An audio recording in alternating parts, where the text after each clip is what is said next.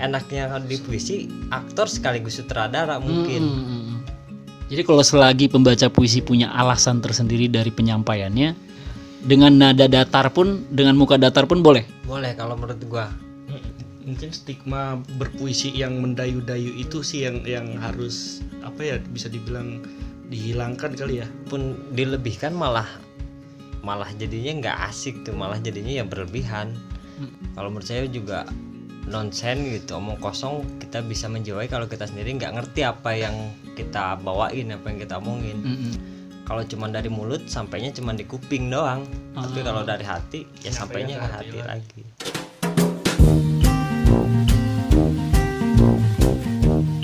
Halo semuanya, Eh, kembali lagi di podcast Kesara Pekat Eh, dalam eh, program rekam sua kali ini gue sedang bersua sama beberapa teman-teman gue dari Sanggar Seni Teater Ras. Di sini sudah ada Bang Aeng dan juga Zodi. Yo, luar biasa. Zodi yang mana suaranya Zodi? Halo.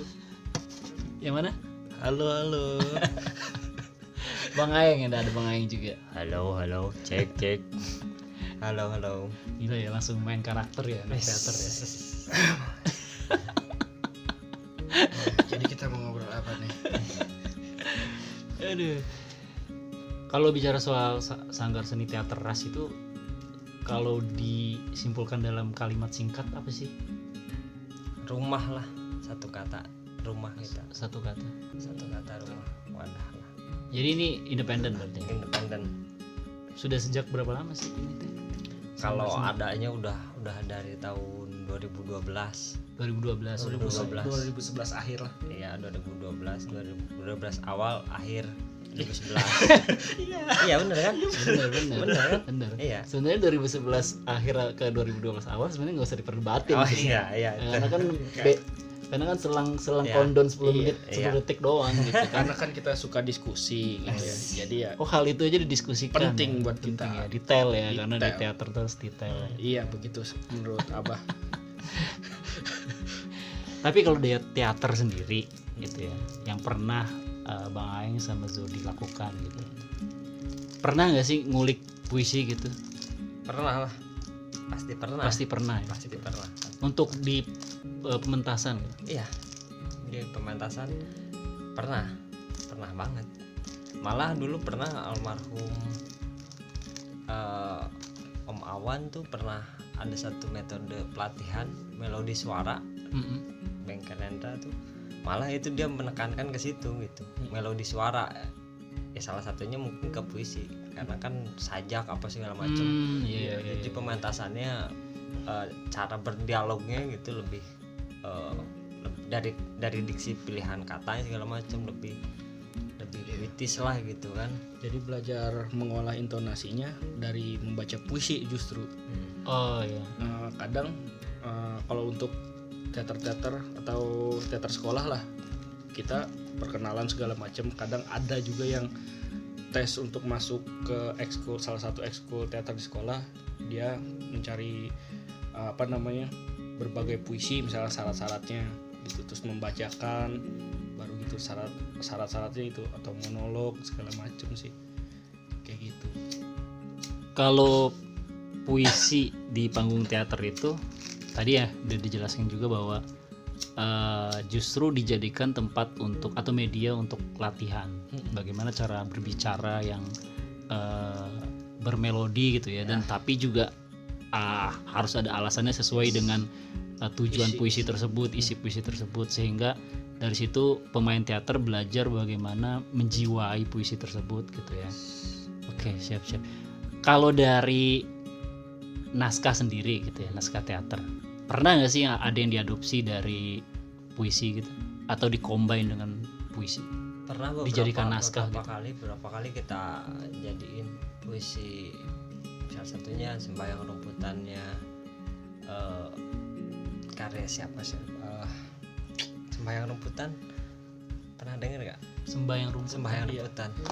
Walau kau bungkam suara ajan kau gusur rumah-rumah Tuhan. Oh ya pernah pernah itu pernah. Eh, sah ya tuh aduh saya juga lupa yang tadi di deskripsi lah. Yes. ada ada itu ada. Iya, Cuma sih teknologi melemahkan pengetahuan ya. Nanti di bawah Ini. ini lah Tapi jadi kepikiran ini kalau belum Iya. apa-apa. bentar saya searching dulu ada beberapa terus juga ada yang terakhir yang pernah ras bawain tuh yang barzah tuh kita bikin puisi tapi kita bikin teatrikal juga Hmm. barzah antara pemisahkan barzah itu pemisah antara eh, alam dunia dan alam setelah kehidupan itu kan Hmm. dari puisinya juga dari ada syair-syair Islamnya ada salawatnya juga. Hmm. Dan itu menarik gitu. Eh, pernah juga ini pak puisinya Rendra yang pesan pencopet kepada pacarnya. Itu anda sendiri yang bawa ini iya itu. Saya mah mau ini aja sih mau Ya, ngobrolin itu berarti itu Pernah- pernah- dilibatkan pernah di dalam teatrika. sebuah naskah? Heeh, di, dikembangin lagi apa dibaca dikembangin lagi. Dikembangin lagi dari naskah itu dibuat apa namanya adegan-adegan yang ada di puisi itu kayak misalkan. Itu kalau secara teknis apa namanya bang? Kalau Kalau puisi Art ya, apa? Bisa biasa apa? Kalau yang tadi sembahyang rumputan itu dibikin dramatisasi. Dramatisasi. Iya. dramatisasi puisi. Kalau yang tadi teatrikal dibikin teatrikal. Oke oke oke. Teatrikal. Eh, pertanyaannya adalah menurut seorang pemain teater gitu ya atau bang Aeng yang udah banyak peserta didiknya gitu ya di teater eh bagaimana sih menurut bang Aeng tuh pembacaan puisi yang benar dari segi sudut pandang pemain teater Oke. Kalau menurut saya pribadi sih yang benar itu pertama yang dia paham dulu apa yang dia omongin sih. Kalau menurut saya juga nonsen gitu omong kosong kita bisa menjiwai kalau kita sendiri nggak ngerti apa yang kita bawain apa yang kita omongin. Masalah nada itu di teater ada yang disebut naluri itu. Nada naluri? Ya, ah, nada naluri. Kalau kita benar-benar paham jadi nggak usah dibuat-buat lagi dia bakalan keluar dengan Oke, sendirinya. siap siap. Jadi antara pikiran perasaan sama tindakan dia satu suara tuh satu satu satu rasa satu satu satu rasa satu jiwa lah kalau Hmm. misalkan eh, itu udah dapet dari hati insya Allah sampai ke penontonnya juga ke hati lagi gitu. Tapi kalau misalkan dia cuma sekedar baca puisi yang dipikirin sama dia nadanya gimana gimana eh, caranya biar kedengaran sedih tapi dia sendiri nggak sedih bohong. Jadi hanya sekadar tempelan aja jadi ya? sekedar tempelan artifisial doang gitu kan. Dan penonton pun bisa merasakan kalau cuma dari mulut sampainya cuma di kuping doang tapi Ah. kalau dari hati ya sampainya ke hati lagi Nah, gimana caranya kita eh, memaknai puisi terus masuk ke naluri itu gimana kalau dari segi teater? yang pertama ya kita bedah Kupas dulu, lagi kupas dulu satu-satu. semua jadi kayak misalkan eh, kita mengambil ekspresi nih gitu. Eh, berhubungan juga dengan intonasi kadang kalau kita kita ngomong nih dibilang marah marah nggak harus teriak-teriak gitu. Sedih nggak harus menangis Mm-mm. gitu. Jadi apa nih yang bisa bisa gali, yang kita gali? Marahnya kenapa? Sedihnya kenapa? Itu yang kita harus gali. Jadi di kenapa yang tadi bang Ayeng bilang puisi itu harus dibedah? Ini eh, jalurnya ke mana nih? Itu nggak bisa kita bilang misalkan puisi A. Wah ini tentang kesedihan tentang ini nggak cuma sampai di situ. Itu jadi ada per kata dia apa namanya biar dia bisa dapatkan intonasi yang benar dan pengucapan yang benar yang nggak dibuat-buat juga itu di bedahnya yang harus dengan benar-benar juga kalaupun gitu. dibuat-buat sesuai sama porsinya Ah, karena kan berlebihan. ah, karena kan yang mungkin yang membedakan seni baca puisi dengan baca berita atau dengan lain kan dari nadanya dia kan dan nada itu bisa diciptakan kalau misalkan kita benar-benar udah mengerti apa isi dari puisi tersebut. Menurut segi pandang yang membacakan walaupun nanti perspektifnya pasti banyak tuh. Ah, dan itu malah yang bikin menarik gitu kan. Jadi satu puisi nggak bisa satu nada dengan yang lainnya sama kalau menurut saya ya. Iya. malah itu jadi malah kurang menarik. Tergantung perspektif nanti yang eh, mencari apa nih maksudnya yang mau disampaikan itu mungkin yang malah jadi menariknya mungkin kayak itu itu mm. gitu Menurut Bang Aeng nih, agak loncat-loncat sedikit nih. Lebih baik mana pembaca puisi yang mempunyai karakternya sendiri. Jadi sehingga ketika dia baca puisi apa pun dia tetap masuk dengan karakter dia, tapi dengan situasi yang dibangun oleh puisi tersebut. Atau orang yang biasa aja, tapi ketika dia masuk dia bisa bangun karakternya itu sesuai dengan puisi, kebutuhan puisi. Jadi dia bisa berubah-berubah di setiap puisi. ya kalau posisi dia pembaca puisi sebagai aktor harusnya dia bisa luas tuh bisa luas dalam artian puisi siapa pun yang dia bawain dia bisa Bisa berperan. bisa berperan jadi siapa pun gitu kecuali dia sendiri yang buat puisi itu Oke. tapi dia bakal kesulitan kalau misalkan dia harus membacakan puisi orang lain. Misalkan kalau menurut saya kayak gitu. Jadi eh ya tetap ada positif ada negatifnya sebenarnya sih. Kalau bilang positif negatif walaupun ya semuanya positif. Cuman susah juga kita buat eh, meninggalkan karakter yang emang udah kuat. Sementara kalau di teater prinsipnya kita harus balik lagi dari nol. Hmm. puisi satu kita udah jadi orang lain Hmm. dengan tema yang berbeda Hmm. kita baca puisi yang lain jangan sampai ini masih nempel nih dia nih Ah, iya. kayak gitu tokoh kita harus lepas puisi. dulu tokohnya tapi kalau misalkan dia satu orang satu tokoh ya jadi selaras semua gitu kalau menurut saya sih gitu Hmm. misalkan saya baca puisi pahlawan dengan berapi-api gitu saat baca puisi romantis masa harus berapi-api juga kan berarti kita harus ada penyesuaian penyesuaiannya lagi kan? Kayak gitu sih. Yang nanti bakal bisa kelihat kecetak atau enggaknya mungkin dari nadanya tadi itu. Oke, iya iya. kayak gitu. Kalau misalkan nadanya masih sama itu mungkin yang mesti dipertanyakan lagi. Gitu. mungkin stigma berpuisi yang mendayu-dayu itu sih yang yang harus apa ya bisa dibilang dihilangkan kali ya. Stigmanya kan puisi itu mendayu-dayu gitu eh, curhat dan lain-lain. Itu sih yang apa namanya yang harus lebih diperkenalkan lagi ke masyarakat umum gitu. Oke oke. Nah kalau kita ambil analogi yang lain ya, contoh musisi vokalis lah ya, dia bawain puisi, eh bawain lagu A, eh, dibandingkan dengan bawain lagu B, dia membawa persona yang berbeda sesuai dengan lagunya. ya Tapi tetap ada warna yang sama, iya. Entah ciri yang lain atau entah ciri yang lain gitu. Nah, kalau dari segi keaktoran gitu, dalam membaca puisi, meskipun dia sudah melebur ke dalam karakter si tokoh dalam puisi tersebut, sah nggak hukumnya ketika dia tetap membawa warnanya sendiri? ya sah itu karena menciptakan tokoh itu emang nggak nggak gampang. Begitu udah dapet udah dapet eh, tokohnya misalkan macam kalau dari musisi kita bilang Iwan Fals lah. Iwan Fals nyanyi lagu A lagu dia sendiri orang udah pasti udah tahu. Tapi saat dia nyanyi lagu orang lain pun orang bakal bisa tahu juga dari warna suaranya mungkin dari pembawaan dianya segala macam. Hmm. itu mungkin yang jadi satu sisi itu kekuatan dia gitu. Iya, iya, iya. itu kalau menurut saya positif juga gitu. Tapi untuk sampai di titik itu juga butuh proses banget kayaknya. Iya iya iya. Karena agak susah ya milih satu warna yang bisa melebur ke warna-warna yang Ya. lain. benar benar benar Berarti sebenarnya kalau disimpulin boleh-boleh aja asalkan memang warna tersebut tidak mengganggu warna dasarnya ibaratnya gitu ya. Ya, ya. Jadi kalaupun memang harus pemuisi atau pembaca puisi harus punya eh, warna yang khusus dalam diri dia, ya cari warna yang kira-kira bisa melebur gitu ya. bisa melebur ke mana aja gitu. Oke oke oke oke. Kalau lu jadi ada pertanyaan ke buat Bang Ade, Bang Ayeng. Dari kapan dicoba? Ya,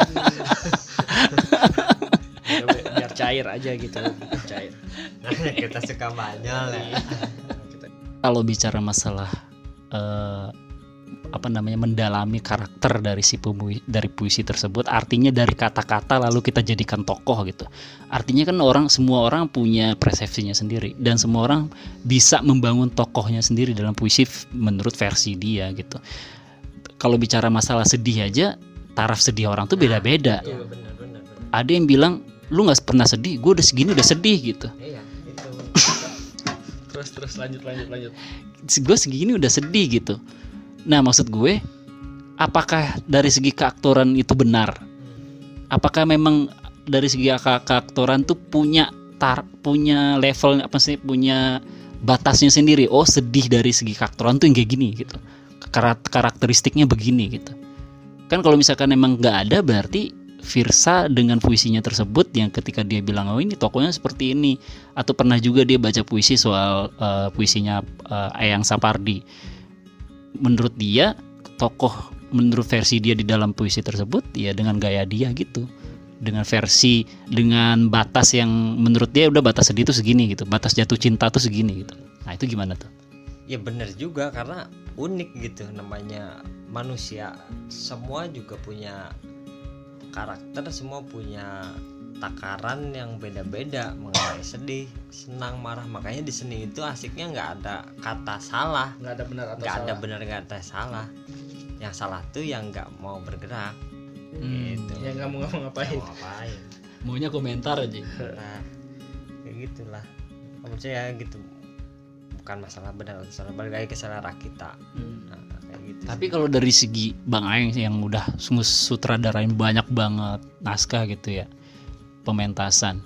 Yang tadi gue balik lagi pertanyaan gue, sebenarnya ada nggak dari diri lu sendiri deh batas-batasnya? Aktor ketika sedih ini batasnya segini nih, sehingga dia di- bisa dikatakan sedih gitu. Karena kan memang walaupun bagaimanapun dengan pernyataan gue tadi, ya kebalik lagi penonton tuh bisa nggak kita mentransformasi ke penonton bahwa kita tuh sedang sedih.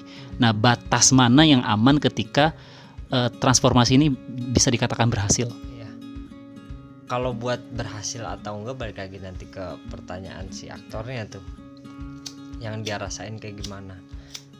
Kalau buat batasan-batasan sendiri enggak kalau menurut saya sih juga nggak ada yang absolut itu nilainya nggak ada yang bisa ngukur. Yang tadi Bang Jai bilang bener gitu. Gue orang pendiam. Marahnya gue ya diem. Kalau ditanya, lu kok digituin nggak marah? Ya ini gue udah marah. Gue marah gue ya gini. Siapa yang mau nyalahin? kalau emang ketika gue mau bacain puisi seseorang terus gue baca telaah gitu oh karakter si dalam puisi ini nih emang orang yang introvert misalkan gitu emang orang yang bukan ekspresif ya udah cukup segitu. Karena kalaupun dilebihkan malah malah jadinya nggak asik tuh malah jadinya yang berlebihan. Kayak gitu yang penonton pun dengarnya audiens yang dengar bukan malah jadi tertarik lah kasarnya gitu malah jadi kok ya gitulah balik lagi kerasa sih balik lagi kerasa gitu kan. Kalau gue biasanya ke anak-anak sih eh, gini deh gamp- gampangnya contoh simpelnya kita kehilangan duit seribu rupiah sama kehilangan duit satu juta mungkin kan sedihnya beda. Iya iya iya. begitupun baca puisi misalkan. Kita diputusin pacar misalkan galau kayak gimana kita tinggalkan orang tua meninggal beda. bedanya kayak gimana gitu kayak gitu. Misalkan balik lagi ke psikologi kita pelajarin lagi tuh psikologi masing-masing. Kalau laki-laki biasanya lebih mendem malah lebih dalam lebih ditahan. Nangisnya bukan yang malah "Eh," bukan suara begitu. Tapi hihi gitu. nah, kayak gitu misalkan. Oh, menurut gue malah itu lebih dalam lagi jadi acting juga kan ada di inner sama di luar. Yang susah tuh ke innernya gitu. Iya iya. iya. yang emang dalam Nah kalau gua bicara soal naskah teater lah misalkan ya, gambarannya eh, naskah teater itu kan sudah konkret gitu. Wah, si A dalam naskah memang dibentuk karakter sekian. Hmm. Jadi meskipun lu di, di- di dalam ke- kehidupan nyata sedih lu segini, tapi lu harus tetap nyesuaiin. ya Karena ini udah wujudnya udah nyata nih Iya. tokoh ini. Iya. Kalau lu nggak bisa ganti dengan pemain yang lain gitu. Tapi kan kalau di puisi tokoh-tokohnya itu sangat-sangat terbalut dengan diksi-diksi yang akhirnya menjadi abstrak. hmm. Akhirnya kita menelusuri dulu tokoh yang menurut Iya. versi kita nih dalam penangkapan kita seperti apa. iya benar Nah, ada nggak trik-trik buat teman-teman pendengar aksara pekat nih? Menurut ilmu teater, bagaimana cara menentukan tokoh dalam puisi tersebut sehingga kita bisa ya minimal versi kita udah bener lah gitu. Maksudnya dalam versi kita kayaknya ini menurut gua versinya udah aman nih tokoh ini gitu. Bagaimana cara menelusuri tokoh dalam puisi itu? jadi dulu mungkin lo jawab ya, ente dulu lah. Iya. kita mau nyedot apa lagi? Soalnya kan memang eh, yang jadi yang jadi ininya itu ya, yang jadi yang jadi yang jadi persoalannya itu gitu. Eh, ketika andai kan gue nonton orang gitu, pasti ya, meskipun kita harus terbuka pasti ada penolakan karena kita punya penelusuran sendiri gitu nah cuma yang menjadi kesulitan itu tadi bahwa ya kita harus nge-breakdown sendiri nih permasalahan dari puisi ini apa. Dan sang- sangat-sangat berpengaruh kondisi kita saat membaca kan. Ya. dan itu magisnya puisi menurut gue di situ gitu. Eh, kondisi kita saat membaca juga sangat-sangat bisa merubah eh, persoalan dan tokoh-tokoh yang ada di dalamnya gitu. Nah yang gue pengen tanya tuh ya tadi triknya gimana sih dalam dunia teater tuh untuk menelusuri persoalan dan eh, tokoh-tokoh yang ada di dalamnya gitu. kalau di teater biasanya kita Observasi. observasi pertama terus juga kita punya kebebasan mau ngebawa naskah itu ke tahun berapa kejadiannya Oke. misalkan gini dalam puisi misalkan Jante Arkidam tuh. Kelanen Jante Arkidam kan kalau kita bawanya ke eh, puisi asal pertama dibuat misalkan tahun 70-an tahun 80-an seorang pemberontak kayak gimana sih? Tapi kalau kita mau sindirnya ke tahun sekarang kan itu bisa dibentuk lagi menurut perspektif kita. Iya iya iya. enaknya kalau di puisi aktor sekaligus sutradara mungkin. Mm, mm, mm. kayak gitu. Dia punya punya penafsiran sendiri kalaupun ada yang eh, berkomentar misalnya kayak tadi kok ini puisi ini kok kayak gini sih kita punya argumen sendiri Iya iya iya. sama sama halnya kayak puisi puisinya Hairil Anwar yang kepada kawan. Itu kan ditulisnya pada zamannya pada zamannya Hairil Nah, itu yang menceritakan tentang perjuangan dan lain-lain.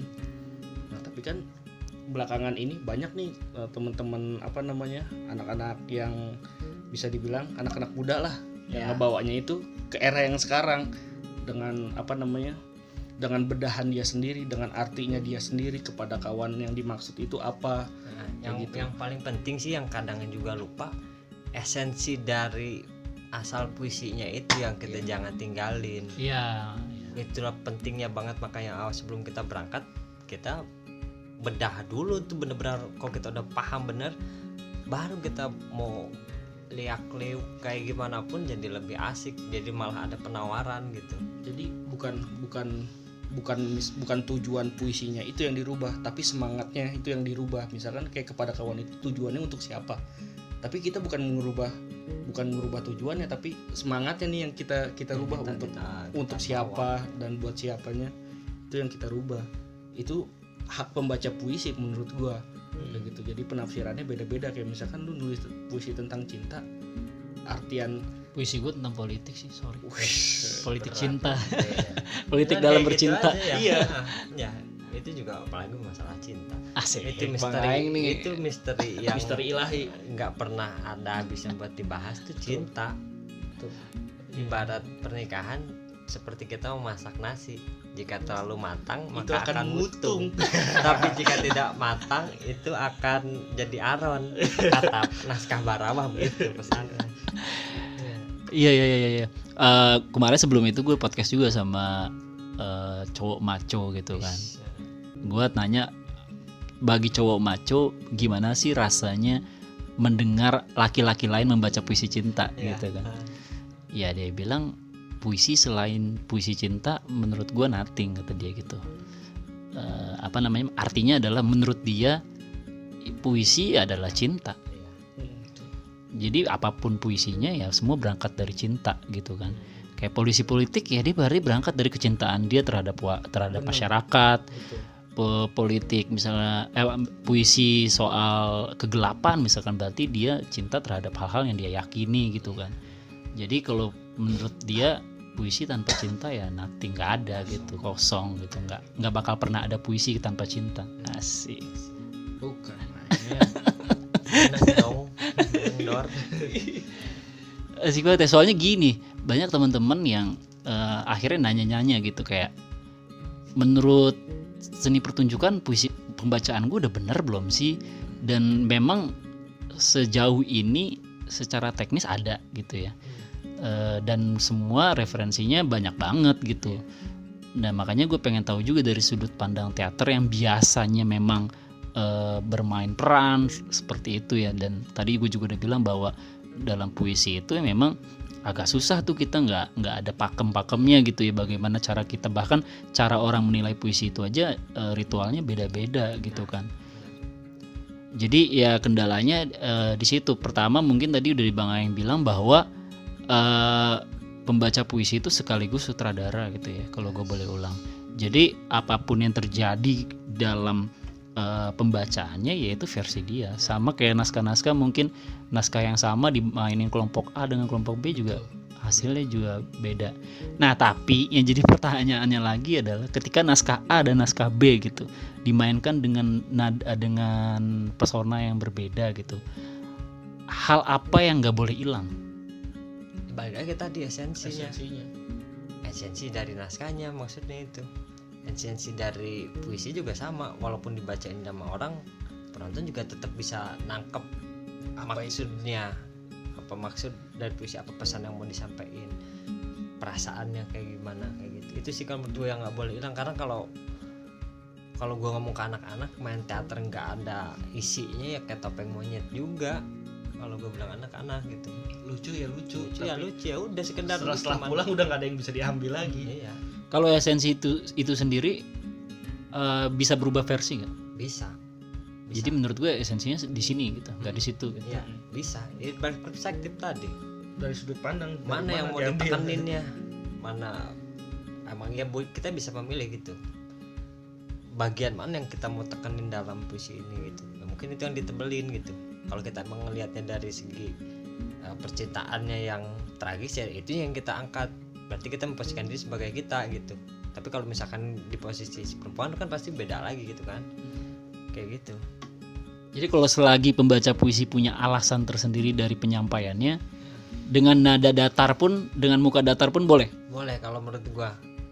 Yang paling penting ada pertanggungjawaban ada Ah. pertanggungjawaban tapi balik lagi kalau nggak mesti juga selesai puisi dia mempresentasikan tadi gue baca puisinya datar soalnya gue begini-begini ya jadi Mematikan karakter sendiri. ya. mematikan karakter sendiri kalau gue perhatiin juga gitu malah yang udah dengan nama besar gitu ya baca puisinya lebih santai Iya iya iya. Iya. topik Ismail siapa gitu baca puisinya ya udah nggak nggak terlalu yang gimana gimana gitu maksudnya kalau kita bilang gimana gimana gitu maksudnya ya. Apa mungkin karena ini kali? Eh, mereka tahu posisi mer- mereka saat menulis nah dan mereka juga tahu posisi mereka saat membaca. iya Yang menjadi berbeda-beda itu kan karena kita menerka kan. iya Iya sih? iya benar Yang yang membuat kita jadi berbeda tuh. Itu itu itu makanya kalau misalkan kita nggak bisa menilai mana benar mana salah. Makanya jangan. Iya makanya jangan. Soalnya belum ada ilmu ilmu fikihnya kan. iya nggak ada ilmu bukan ilmu pasti kan? Kan matematika seni itu ya kalau kalau kalau satu tambah sih satu gitu. jadi dua. Kalau di di kesenian satu tambah satu bisa jadi tujuh. Gitu kan? Bisa jadi nol juga. iya bisa jadi nol juga. Kalau datar tadi ya gitu tetap aja kan ada yang membedakan seni seni membaca puisi gitu. Kalau tadi gue bilang eh, pembaca puisinya biasa dalam artian biasa pas takarannya gitu. Nggak berlebihan. Tapi kalau mungkin yang awal eh, Pas takaran itu versi siapa? versi Versi pendengar.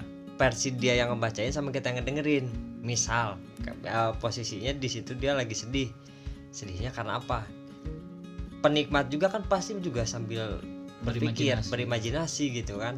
Yang paling susah kalau menurut gua ngebawa si pendengar mampu mengimajinasikan apa yang diucapkan sama si pemuisi tadi. Misalkan si pemuisi eh, mendeskripsikan eh, pacarnya gitu. Matanya indah bagaikan rembulan. Diucapin tapi sambil berimajinasi kalau dia nggak ada imajinasi kosong. Kalau misalkan pemuisinya aja nggak ada imajinasi gimana si eh, pendengar juga bakal bakal ada bayangan gitu. Kalau dianya nggak ada misalkan bagi ke ekspresi kalau tadi ke masalah datar. Dia mau misalkan mau bilang cinta ke seseorang gitu tapi dia sendiri nggak mencerminkan itu gitu. Kayak gitu. Kalau- balik lagi kalau gua biasanya kalau misalkan ngelihat gitu orang yang lagi bacain puisi kadang di tengah-tengah gue suka merem. Ya. Ngantuk. Iya bisa jadi itu merem tuh dalam artian gue nggak harus ngelihat tapi gue dapet gitu eh, dari si pembaca puisi ini jadi kalau melihat ya itu nilai plusnya gitu nilai plus dari mimik muka ataupun ekspresi dia Hmm. Yang jadi kendala lagi gini Bang Aeng sama Zodi. Eh, kita sebagai pembaca puisi itu agak berat membacakan puisi-puisi yang populer dibacakan. ya Kayak misalkan puisinya Wes Rendra. nah, Itu udah sangat-sangat dipopuler dibacakan orang gitu kan. banyak Udah banyak banget gitu ya. Yang menjadi mengintimidasi kita sebelum mengolah adalah apakah ini nih standar yang benar? ya Apakah ini nih gitu. Sedangkan memang kita harus punya standar sendiri kan apalagi tadi dibilang menyutradari diri sendiri gitu. Bagaimana cara ngilangin itu sehingga kita benar-benar natural dulu nih kita sendiri? Apakah emang penting untuk kita menyadari bahwa ini nih ini udah bagus nih ini gini? Kalau menurut gua gitu eh idola kita pasti sedikit banyaknya mempengaruhi kita Mempengaruhi, gitu. kita mengidolakan siapa otomatis kita bakal nyerepet nyerepetin ke dia lah cara baca puisinya kalau kita kalau menurut gua triknya supaya kita nggak bergantung sama apa yang udah kita lihat observasi boleh. Cara salah satu observasi kan kita ngelihat ngelihat eh, dari penampilan yang lain kan. Tapi bukan berarti kita juga harus kayak dia kayak gitu. Kalau misalnya harus kayak dia nggak usah juga kita yang bacain. Dia aja yang bacain setel kayak itu. Musiknya lagunya dia yang bacain puisi kan kayak gitu. Kayak gitu sih. Emang itu salah satu kendala kalau gua. Kalau misalkan bacain puisi populer kita bagus komentarnya oh ini kok sama kayak yang ini ya nadanya kok ini kok mirip yang ini ya? Kayak gitu. Yang harus dilakukan pertama mengkosongkan diri kita dulu tuh. Misalkan kita udah selesai nonton lupain itu. Kayak gitu. Aktor yang bagus kan bisa mulai dari nol seperti tanah liat. Mau dibentuk kayak gimana pun oke gitu. Tapi kalau dia udah terkontaminasi sama bentuk yang lain susah buat melepas melepasnya susah gitu. Apalagi puisinya populer banyak orang bisa dengar orang bisa tahu. Kalau di teater permainan itu bisa didikte. Oh, kita iya, kan iya, tahu iya, naskahnya abis dari Iya, sini lu ke sini dialognya ini gue masih apal dialognya. Ah, sama. Kayak baca puisi. Kayak baca puisi. Cuman kalau misalkan puisinya bener-bener kita jiwain ada ruhnya walaupun sama tapi impresnya tuh bakal beda tuh kalau Hmm, menurut gua ya personalnya misalkan Jody bacain puisinya sama sama Bang Zay Bang Zay yang bagus nih tapi Jody dengan cara dia sendiri walaupun mirip tapi pasti ada sesuatu yang beda kalau bener-bener dia kasih ruh apa yang dia ucapin Iya iya iya iya iya iya. iya. Ini unik juga ya maksudnya eh, ternyata ada perspektif lain gitu dari pembaca pembacaan puisi gitu ya. Bahwa sebenarnya tadi dibilang sama Bang Aeng bahwa memang eh, keaktoran dalam puisi itu justru lebih leluasa ya dibandingkan keaktoran dalam naskah yang memang sudah pakem gitu ya. Eh, akan menimbulkan pertanyaan lagi sih sebenarnya karena Iya. memang hidup ini penuh dengan pertanyaan kan. Ya, biar kita mudah-mudahan pertanyaannya nggak puas sama jawaban Oke. biar kita terus belajar Terus ngulik Iya, lagi. iya, Ngulik iya, iya. lagi. Lebih penting mana? Eh, pembaca puisi yang mempengaruhi puisinya sehingga puisi tersebut eh, bisa melayani dirinya. Mhm. Jadi ya puisi itu yang ngelayanin diri gua, yang memuasin semua apa yang ada gua. gua. 100% yang gua bawain dah diri gua yang eh, dilayani oleh puisi tersebut atau sebaliknya. Lebih lebih penting mana? Lebih baik mana? Menurut kedua-duanya. Menurut keaktoran ya. oh ya kalau saya sendiri sih lebih baik kebalikannya tadi kita kasih kebebasan buat eh, orang menginterpretasikan puisi yang kita buat. Kalau yang tadi kan pertanyaan yang kita buat gitu kan. Silahkan mereka bebas buat eh, mengekspresikan. Tapi balik lagi penulis puisi sama penulis naskah teater sama gitu. Di naskah teater pun ada yang emang udah detail.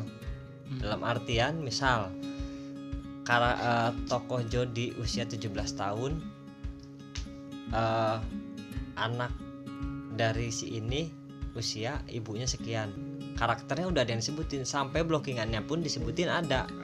Mendikte misalkan dia membuka pintu lalu melihat ke arah luar jendela misalkan.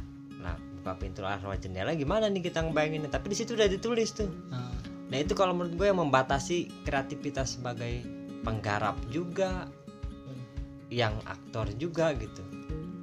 Makanya kalau dapet eh, naskah kayak gitu biasanya itu gue hapus dulu Mm-mm. balik lagi kalau misalkan baca puisi karakter eh, si penulis A yang benar-benar kuat pernah kita lihat dia bacanya mohon maaf kita hapus dulu Hapus bukan dulu. berarti kita nggak ngehargain tapi kita malah eh, pengen kasih penawaran kalau puisi lu itu bagus tahu lu bawain bagus tapi gue pengen coba dengan gaya gue sendiri dengan warna gue sendiri kayak gitu.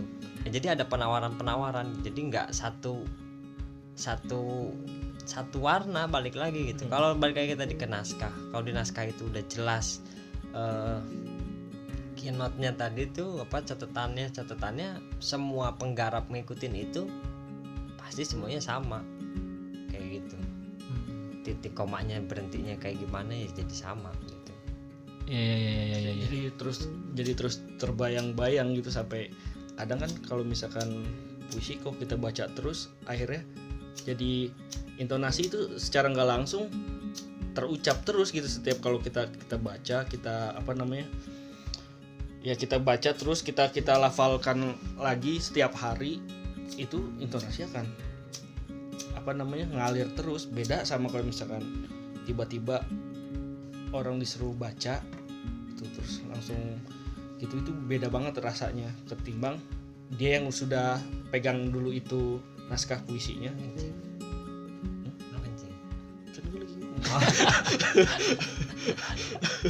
gelisah banget ya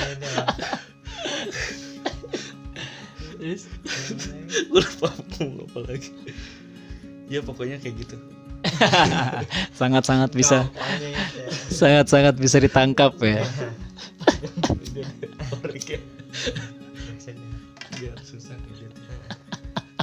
Nggak ada edit edit ini mah kita oh. Paling nggak jadi tayang gitu. Ya Aduh, aduh. Kalau gue tanya satu-satu nih, kalau Bang Aeng dulu deh, Eh pembaca puisi yang pernah Bang Aeng lihat maupun dia dari eh, ranah lokal maupun nasional gitu, yang dari segi karakteran nih dia udah cakep banget gitulah gitu dari karakteristiknya segala macamnya gitu. Menurut versi Bang Aeng gitu, siapa? Bang Jai Ya, ya, gitu. Yang lokal ya boleh ya lain kata lain kata lain kata lain kali siapa siapa siapa? jadi dulu tuh lokal Indonesia Ya, boleh boleh di lingkungan lo, boleh yang terkenal, boleh yang nggak terkenal. Kalau di Bogor ada namanya almarhum Om Koko Kosasi. Dia, Hmm. dia pelukis dia pelukis memang dasarnya. Gitu. Backgroundnya eh, pelukis seniman rupa lah. Tapi dia banyak tulisan sajak atau puisinya. Ketika membacanya wah itu menurut gua dia juga seorang aktor dulunya. Itu menurut gua dapat aja gitu ke ke hati karena membacanya juga lewat hati. Yang tadi bang Aing bilang kalau misalnya kita membaca dari hati nyentuh juga ke hati. Sama kalau yang ininya eh, Gusmus. Gusmus. Gusmus setiap pembacaan dia. Walaupun Gusmus banyak ininya ya. Iya. banyak pro kontranya lah. Gitu tapi gue suka pembacaannya. Cara cara dia membaca lah puisi banget lah kasarnya gitu ya. Ya udah biasa punya aja warna gitu. iya. Iya iya iya. kalau kalau gue mewakili aja sama Iya. korek Kalau Karena Bang yang, siapa Bang? yang lebih lebih enak didengar yang yang sederhana yang sederhana kayak gitu yang tapi dalam maknanya. Sederhana tapi dalam maknanya. Ketimbang dia yang mencoba untuk mencari-cari yang lain gitu cari-cari apa namanya cara membaca yang lain atau cari-cari ekspresi dan lain-lain akhirnya over malah jatuhnya over Hmm. gitu. kemudian ya udah yang apa yang lu rasain dari puisi itu baca aja gitu. ketimbang harus gue pengen gini gini biar nggak kelihatan sama kayak orang lain malah akhirnya jatuh mengada-ngada Malah malah mengada. enak tanpa dasar yang kuat Iya. Iya iya iya iya. iya. Kalau Bang Aing siapa Bang Aing? ya Rendra paling juara lah Hendra ya. kalau menurut saya karena selain puisi kan dia juga bisa menginspirasi lah. Ah, kalau buat teater modern ya juga salah satunya dia juga yang ngebawa. Tapi dia punya balik lagi warnanya itu yang wah luar biasa sih kalau menurut saya gitu. Bisa menempatkan diri dia Ya. sebagai eh, sutradara teater dia sebagai penyair Penyair. dan lain-lain. Dia bisa menempatkan diri. Itu yang bisa di yang tadi kita bahas masalah aktor dan pembaca puisi. Ya pembaca puisi adalah aktor gitu sebenarnya. Lu lu doyan puisi tapi lu nggak nyari tahu tentang ap- apa sih itu aktor itu menurut gua eh, kurang tepat gitu. Ya lu harus tahu juga caranya ngebedah puisi ngebedah suatu naskah. Itu lu harus pelajarin juga. Jadi nggak semena-mena.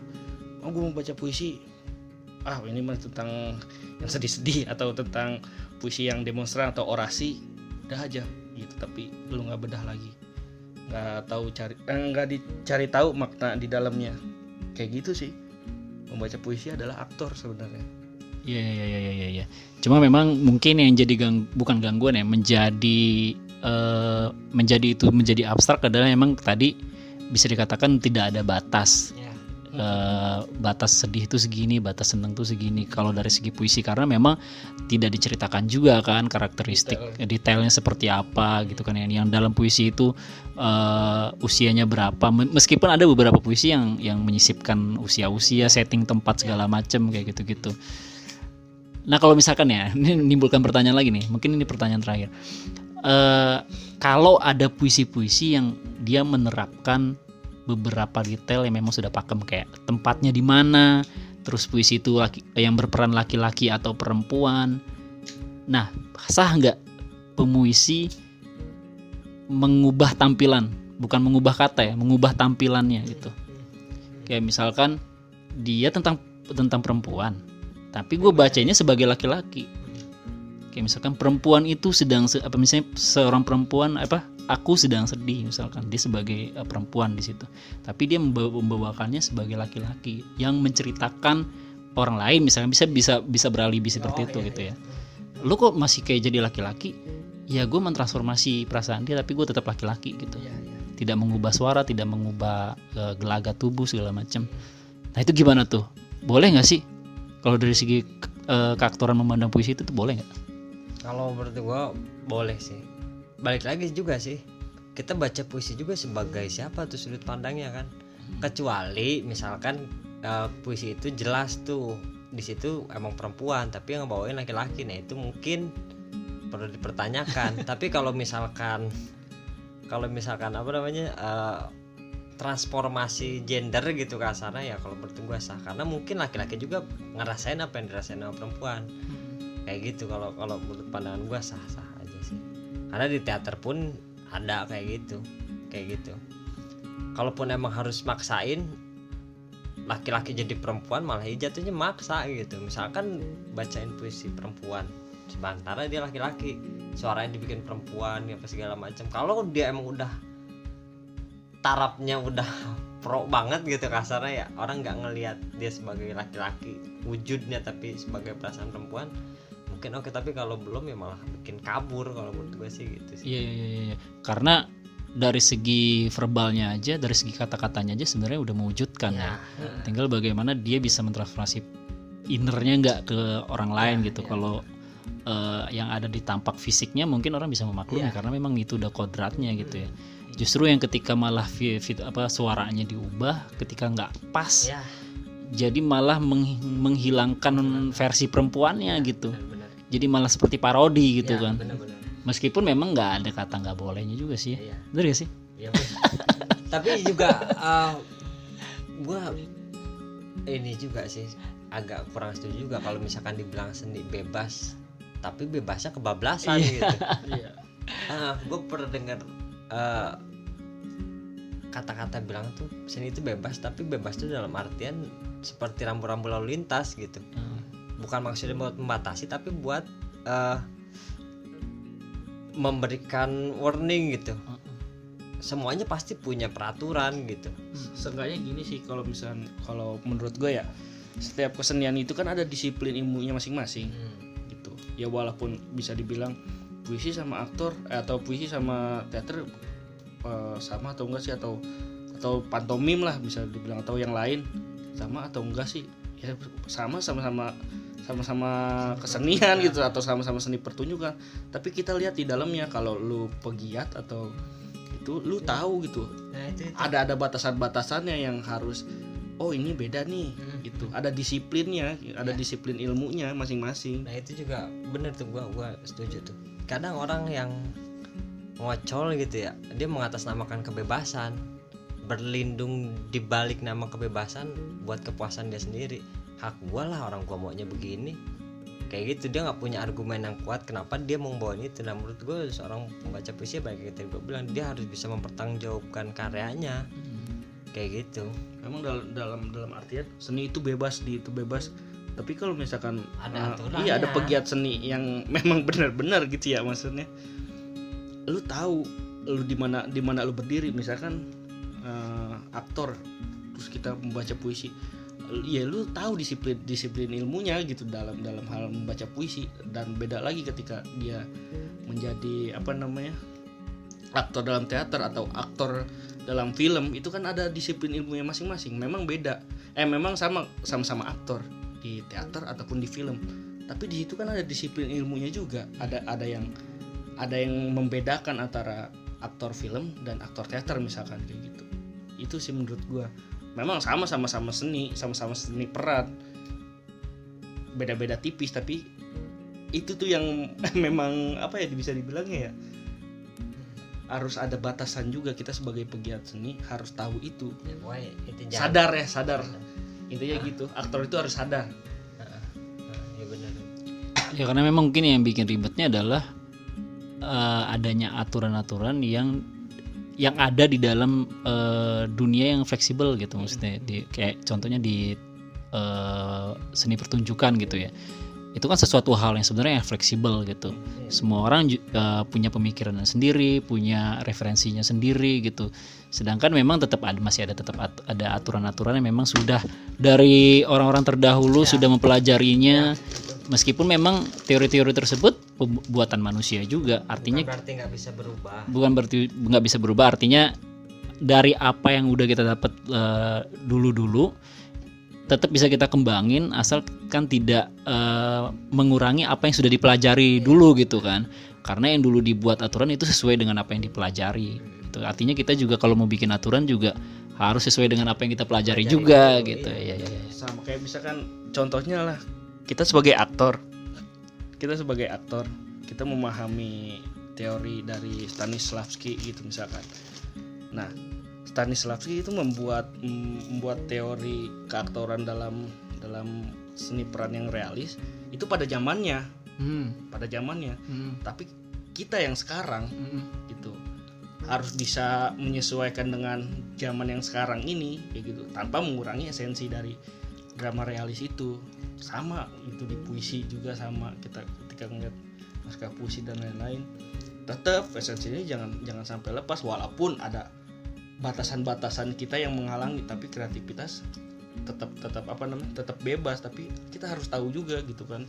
Jangan sampai lo- loncatnya kejauhan teing gitu. Kalau kita loncatnya boleh tapi jangan jangan kejauhan teing Iya. Hmm. Dulu gue sempat pernah lihat ada satu konsep. Eh, gue juga nggak bisa menyangkal itu salah sih ya. atau tidak sesuai aturan gitu karena memang gue ngerasain apa yang dia lakukan jadi ada satu orang memba- membacakan satu puisi yang memang sudah populer dia memilih puisi yang memang sudah semua orang hampir semua orang Tahu. tahu lah Iya. gitu ya ketika dia membacakan judulnya setelah itu dia diam dan hanya menggerakkan tubuh-tubuhnya yang merasakan bait setiap bait yang dia bacakan di dalam hatinya. Dan semua penonton ikut membaca dalam hati. Nah itu gimana tuh? Apakah itu dalam segi keaktoran kebablasan apa gimana? Karena kan itu kan dia sedang Ya, menjadi aktor juga Nah, kan kalau menurut gue balik lagi sih sadar posisi aja kalau misalnya kita seni pertunjukan terus pertunjukan apa yang kita bawain? Balik lagi gitu sih kecuali emang kasarnya kan di teater juga ada ada uh, pengembangan gitu dalam artian eksplorasi bentuk lah segala macam gitu. Tapi kalau misalkan judulnya aja udah baca puisi tapi dia hanya diem wah ini mungkin kalau menurut gua ada ada ada ada diskusi ya mungkin itu mesti didiskusikan. Kalau dia bisa menjabarkan eh, pembentukan konsepnya bisa diterima. kalau menurut gua bisa diterima. Se- se- padahal sebelum-sebelumnya sudah ada aturan-aturannya gitu. Heeh. Tetap masih bisa diterima. kalau kalau menurut gua sih itu malah jadi menarik kalau menurut gua gua malah jadi kepikirannya dia itu sedang berpuisi di depan orang-orang yang tuli nggak mendengar Hmm. kebayang gak sih gimana Iya, kerennya iya, iya, iya, iya. tapi gua tuli nggak ngedenger dia dengan gesturnya gua tahu dia lagi ngomong apa Hmm, iya, iya, iya. pernah nggak sih puisi mikirin kayak gitu pernah nggak Pernah. kayak gitu Mm-mm. dan menurut gue itu keren kalau misalkan ada Jadi kayak dulu gitu. eh, ketika gue gua melihat itu sebelum gue belajar pantomim. Hmm. Ketika gue udah belajar pantomim, gue jadi ingat lagi kejadian itu. Nah, Kejadian beberapa tahun yang lalu. Sebelum gue belajar pantomim, akhirnya menurut gue ternyata pantomim sama puisi itu ada banyak kedekatannya gitu. hmm. Dari situ gue baca bahwa gue mengartikan pantomim itu adalah puisi. Iya. Pantomim itu adalah puisi cinta yang dibacakan di dalam hati. Hmm. Lu nggak ngedengernya, Hmm. lu nggak ngedengerin gitu. Cuma lu bisa ngeliat wajah gue tuh berubah jadi berseri. Iya. Artinya ketika lu udah tahu nih mimik muka gue, lagi senang lagi seneng atau lagi ngeragain Iya. apa, artinya secara utuh maknanya yang gue sampein dapat. Ah, Walaupun memang secara diksi nggak dibacain Iya. gitu, secara kata-kata nggak dibacain gitu. Dan itu bisa jadi yang Bang Ayam bilang tadi bisa jadi bentuk baru juga asalkan memang penjabarannya iya. atau alasan-alasannya bisa bisa diterima dan dia juga mengerti aturan-aturan sebelumnya. Iya.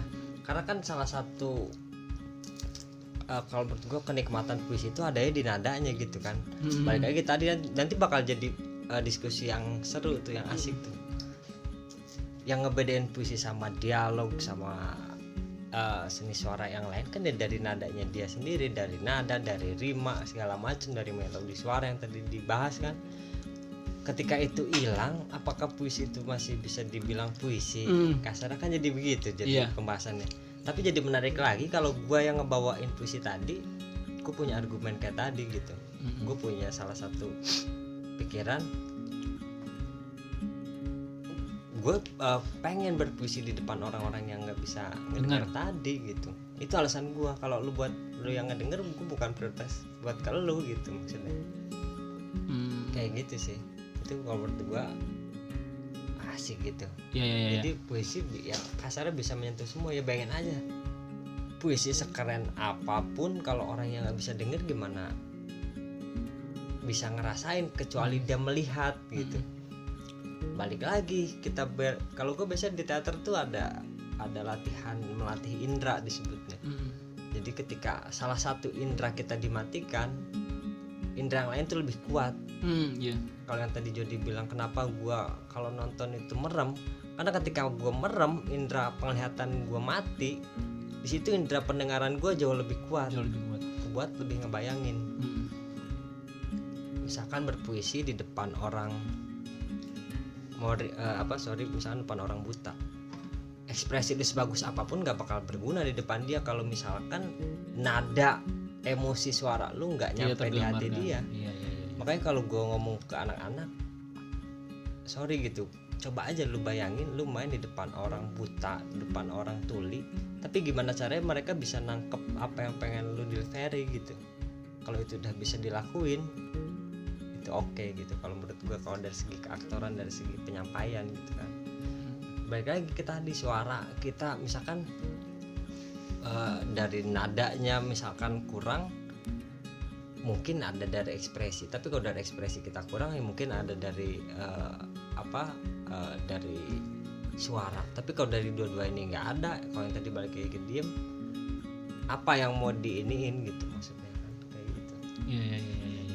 Itu tuh kalau menurut gue itu salah satu metode pelatihan yang cukup efektif juga tuh kalau buat melatih olah rasa itu tadi. Artinya bahwa eh, buat teman-teman yang mungkin mau menciptakan bentuk baru ya, apalagi ada beberapa guru yang menyatakan bahwa kesenian itu dalam eh, proses mencari bentuk gitu. Ya. Artinya memang eh, siapa aja bisa men- menciptakan bentuknya sendiri ya. Yang penting dia sudah mempelajari bentuk-bentuk sebelumnya. ya Artinya lu bisa bikin bentuk baru asalkan memang sebelumnya lu udah belajar nih. Bentuk-bentuk yang sudah ada seperti Iya, iya, apa iya, iya. eh, klasifikasinya seperti apa ciri-cirinya bagaimana sehingga ada alasan kenapa lu bentuk baru. Yes. Sebenarnya kalau misalkan kita ngomongin yang tadi abang bilang eh, berpuisi tapi dia tidak secara verbal mengucapkannya gitu maksudnya. Tapi kita bisa ambil kesimpulan bahwa literasi adalah menulis berbicara. Iya. Ya kan itu men- kita bisa bisa tahu gitu misalkan eh, bahwa kita bisa bisa mendengar dia walaupun dia tidak apa namanya mengeluarkan suara tapi kita bisa melihat dia secara langsung. Kayak gitu sih menurut gua. Kalaupun si penontonnya bukan penonton awam ya Iya, kayak gitu. Yang yang udah memang yang udah dia pegiat juga gitu. Beda lagi kalau misalkan penontonnya penonton awam dia juga bakalan bingung. Nah si pembaca puisinya yang harus bisa menempatkan di mana dia pentas. Kayak gitu sih siapa audiens siapa, Siapa audiensnya audiensnya. gitu. Kalau misalkan kayak kita deh eh, pentas teater. Tuh kita ada ada ada target penonton gitu. Siapa sih yang nonton kita? Anak sekolah kah? Umum dan lain-lainnya. Kita nggak mungkin bawain naskah tentang politik dan lain-lain tapi di depan anak sekolah ataupun masyarakat umum yang dia datang ke gedung kesenian atau di tempat pentas itu niat untuk nyari hiburan gitu. Dia Hmm. bakalan pusing. Atau kita mentasin uh, naskah yang memang ben- uh, main bentuk main tubuh segala macem yaitu pinter-pinter kita sebagai pegiat sih sebenarnya gitu. Walaupun itu nggak salah nggak juga. salah. Iya iya iya iya misalkan gue mau ngomongin politik di depan anak SMK nggak masalah. sebenarnya. Bisa ya gue aja zaman SMK udah mainin naskah orang udah nikah gue aja belum nikah sampai sekarang. Iya iya iya, iya. sah sah aja. Betul sekalian promosi kan kayaknya bilang belum Kali nikah. ada pendengar gitu yang jomblo ya kita.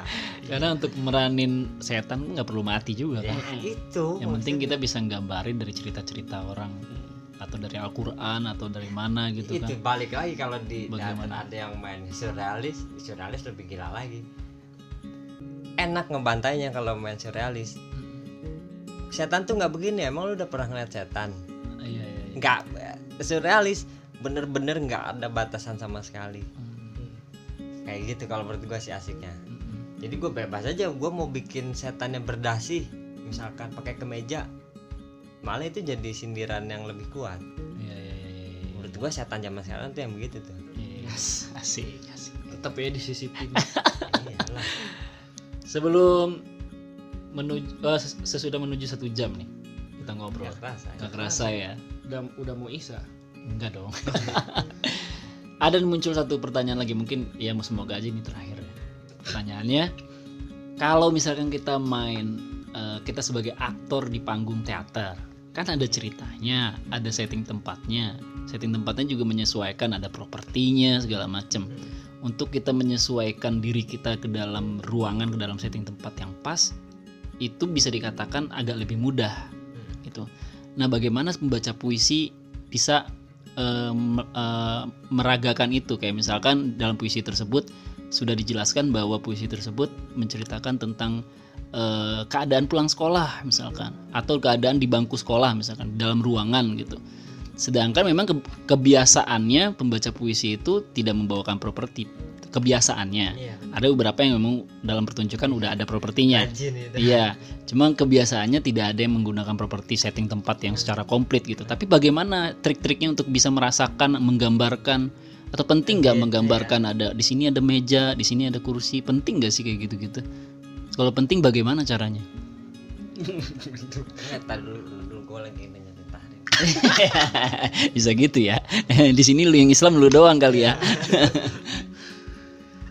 menurut gua nggak untuk untuk secara visual itu nggak nggak bukan yang nggak nggak penting ya maksudnya eh, apa ya bisa dibilang kalau cara visual itu nggak nggak nggak harus sih nggak harus nggak harus dia meragakan gitu kan yang penting Yang penting isinya dan dan, dan cara membaca membaca dia sampai gitu bukan bukan kan yang dilihat yang dilihat bukan bukan hanya visualnya gitu tapi cara dia membaca dan penonton dapatnya apa kayak gitu hmm, nggak harus kalau misalkan ada pemuisi yang pengen eh, mentransformasi gue lagi ada di sebuah bangunan Mm-mm. sesuai dengan puisi tersebut. Ada juga beberapa puisi yang detail kan. Eh, aku berada di sebuah ruangan. Meskipun emang itu ad- adalah kata-kata analogi misalkan atau kata-kata majas misalkan. Tapi kalau misalkan dia pengen mentransformasi itu ke dalam sebuah gerakan yang menyatakan dia ada di ruangan tersebut gitu. nggak Bagaimana? masalah nggak Enggak, masalah maksudnya trik trik-triknya bagaimana? Sedangkan benda-bendanya nggak ada. gitu. ya bisa melalui imajiner gitu. Belajar pantomim. Iya dong. Satu juta sama gua. As, tuh, kan duit lagi wae gimana gimana gimana? Bisa belajar dengan aktor teater juga bisa Oh bisa berapa juta? satu juta dua ratus lah Beda 200 beda ya. dua ratus Soalnya pakai properti ya. iya soalnya pakai properti kayak gitu soalnya kalau misalkan di teater juga begitu Triknya gimana? Eh, ilmu pantomim sebenarnya di, di- kepake juga di teater dalam artian eh, Berapa kali gitu gitu. iya gitu jadi Berapa kali sih sering sih. ruangan nggak pakai pintu dengan walaupun kita main realis gitu seolah-olah ada pintu tapi kita membukanya dengan dengan sebutan imajiner gitu. Ya seolah-olah ada aja. Kayak gitu. Itu itu nggak ja- nggak jadi masalah. Disebutnya if. If apa? Jika jika. Jika. Oh if. If. Karena kita orang Cilebut gitu jadi if menyebutnya. Cuman beda-beda sih. Eh karena udah udah nggak pernah ke Jerman lagi soal saya. Gitu sih. Eh. If. gitu gitu cara ngelatihnya berarti benar-benar harus tahu betul perasaannya Betul. terus eh, dan apa namanya mungkin harus tahu juga itu kata itu dalam kata benda itu dalam puisi benar-benar benda betul. atau analogi. Atau hanya analogi. Kalau misalnya analogi berarti bisa digambarkan dengan, Dengan yang makna dari analoginya. Betul. kalau emang itu benar-benar benda berarti bisa diwujudkan dengan gerakan imajiner tadi. Cara ngelatihnya mungkin bisa merasakan bendanya tersebut Iya. terlebih dahulu baru bisa Hmm. diimajinasikan gitu. Karena aktor itu harus peka terhadap apa pun. Oh iya iya iya. Berarti di Pekalongan banyak aktor. Karena kan peka kan dia. Pekalongan. Iya kadang peka juga dipakai buat obat koreng sih. PK itu. Salah ya. Eh, oke terima kasih eh, Zodi iya. dan Bang Aeng dan juga teman-teman secara keseluruhan di Teater Ras. Semoga Sanggar Seni Teater semakin uh, punya inovasi-inovasi lagi amin ya dalam Allah mewujudkan uh, ruang seni dalam bidang teater gitu ya. iya Dan hal-hal yang menyangkut masalah kesulitan produksi atau segala macam yang menjadi kendala-kendala besar mudah-mudahan bisa teratasi. lah ya.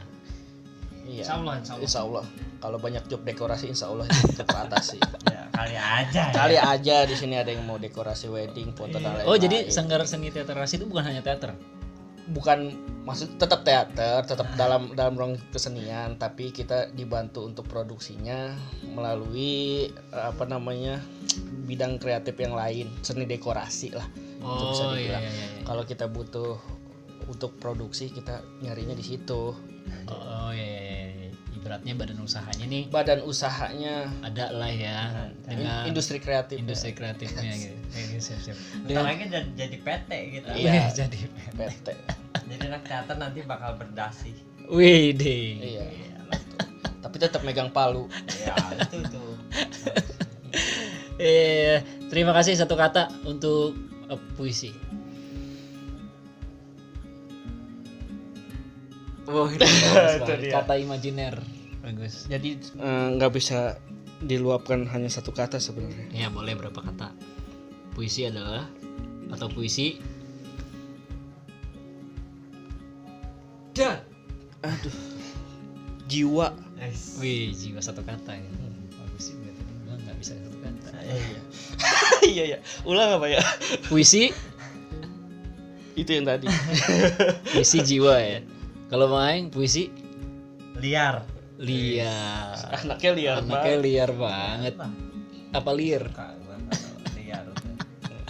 Oke, terima kasih teman-teman. Jangan lupa juga untuk follow akun eh, mereka di at teater ras @teaterras gitu ya. Follow dan jangan lupa juga eh, kunjungi usaha mereka ya. Itu yang Iya. paling penting ya. at ras project Kenapa gue bilang paling penting karena ini tadi dijelasin bahwa keuntungannya juga untuk support karya-karya mereka juga luar Iya, biasa. betul Terima kasih, sampai jumpa di rekam sua selanjutnya. Bye.